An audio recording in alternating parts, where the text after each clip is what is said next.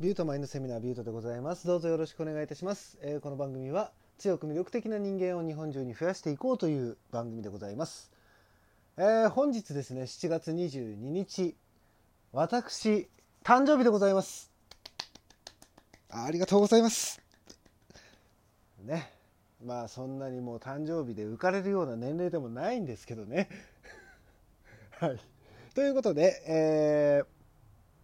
まあ頑張っていきますので応援よろしくお願いいたします。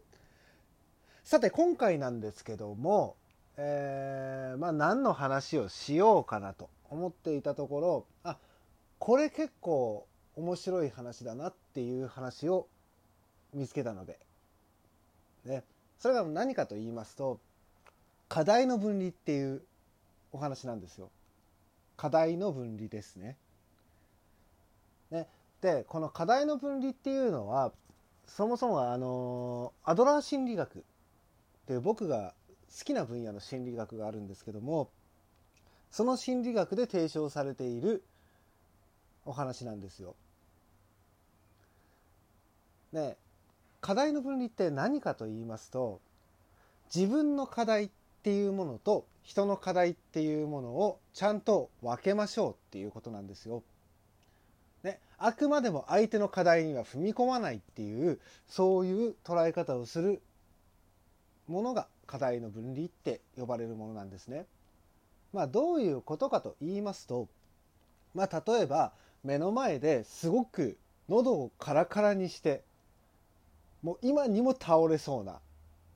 人がいるとします。ね、その人に尽くして水を持ってってあげるってなってしまうとこれは相手が喉を渇いてて水を飲みたいっていう相手の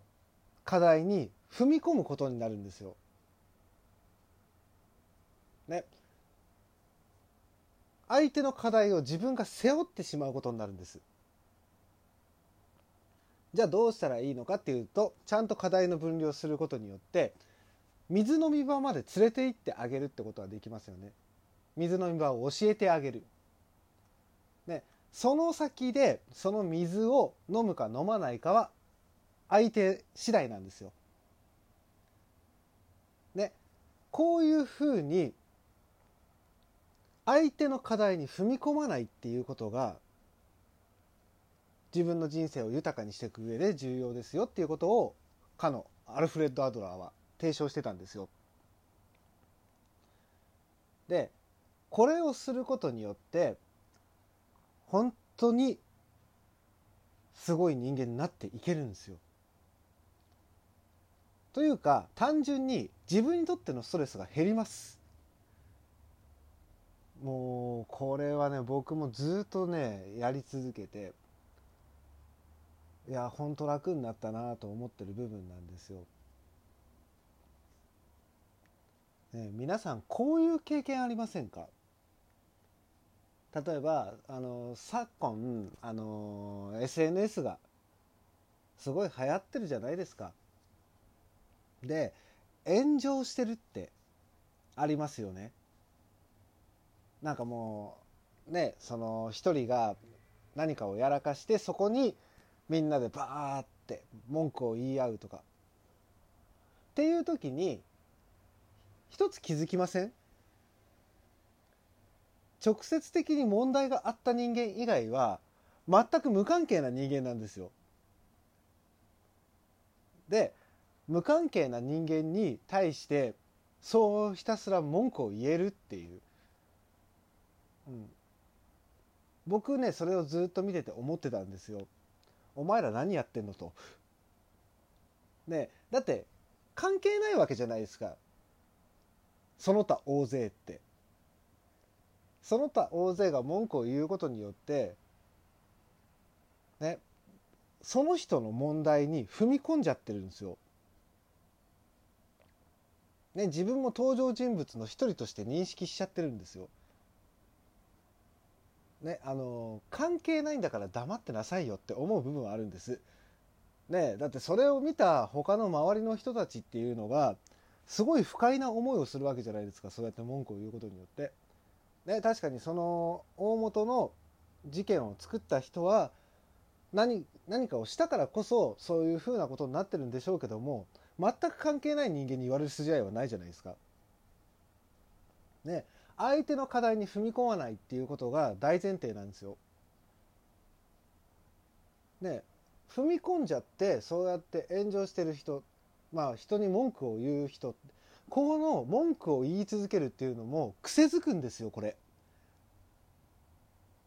ね分かりやすいところで言えば2チャンネルですよ。2チャンネルなんかはもろそうなんですけどね文句をまあバーって言い合ってるじゃないですか。でそういう人のところにはそういう人しかやっぱり寄ってこないんですよ。その結果があの2チャンネルじゃないですか。ね、全て否定的な考え方とかっていう。なんかねそうすることによってそのセルフイメージ下がっちゃうし、ね、自分がそこで優越感に浸りたいだけってなってしまうと弱いんですよ。そういう人の枠の中でしか自分が強くなれないんですもん。見た目が弱いんですよ、もう。その時点で。なので、そう周りの、周りからのこのセルフイメージを下げないためにも、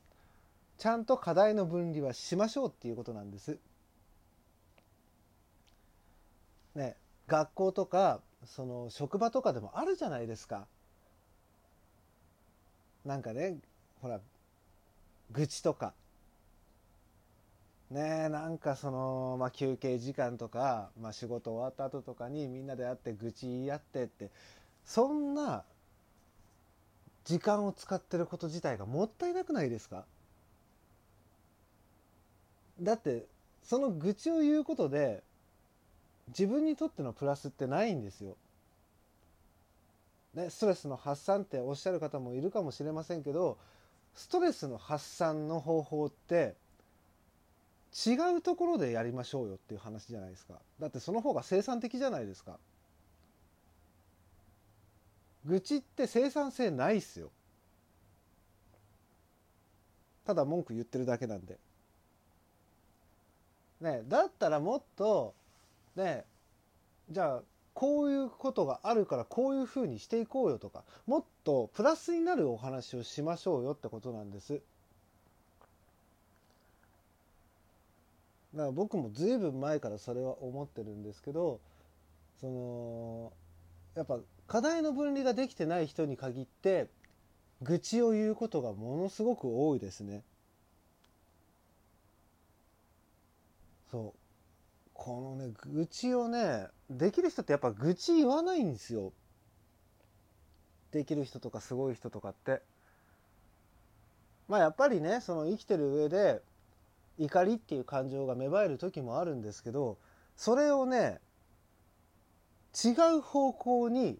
生産的な考え方に持っていくっていうことをそういう人たちってするんですよ。だから愚痴言ってる暇があったらそこの勉強をしようぜっていう人の方がやっぱ大半なのでね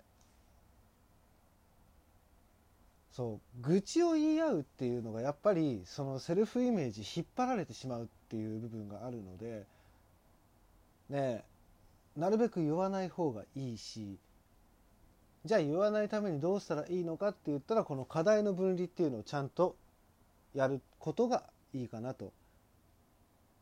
まあ仕事してても学校いてもねこいつどんくさいなとかいろいろ思う人もやっぱりいるんですよ。ね、自分だってやっぱりそういうふうに思ってた人もいますしだけどもねそのどんくさくてできない仕事ができないとか、ね、周りに影響が出るっていうのだったら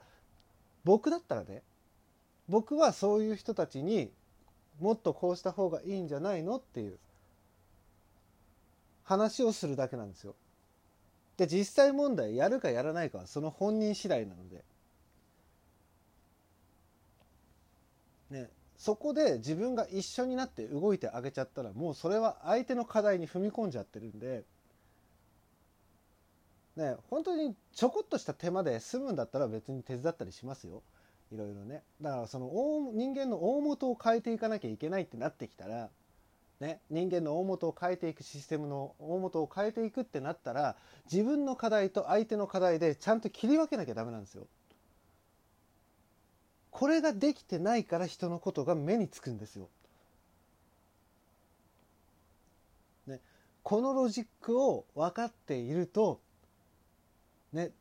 どんと構えてられるんですよ。堂々としていられるんですよ。ね必要以上の自分の課題以外のものに関しては踏み込まないんでああまた何かやってるって思ってもっとこうした方がいいんじゃないっていうアドバイスができたりとか、ね、冷静な目で周りを見ることができるようになるので周りからもあ堂々としてる人なんだなって自信のある人なんだなっていうふうに見てもらえることがあるんですよ。ね、なのでこの課題の分離っていうものをちゃんとやりましょうっていう今回のお話でした。ね。まあ今後もねやっぱりこういう少しでもみんなにとってのプラスになるようなお話をしていきたいので、ね、頑張っていろいろ勉強してちゃんとしたねあのー、マインドセミナーのセミナー長セミナー長なのかな？ってなれるように、まあ、頑張っていきますので応援よろしくお願いいたします。えー、まあ今回はこの辺で終わりにしたいと思います。いいね、フォロー、ね、あとネギ、よろしくお願いいたします。それでは、ね、今回ここで終わりにします。ビュートでした。バイバイ。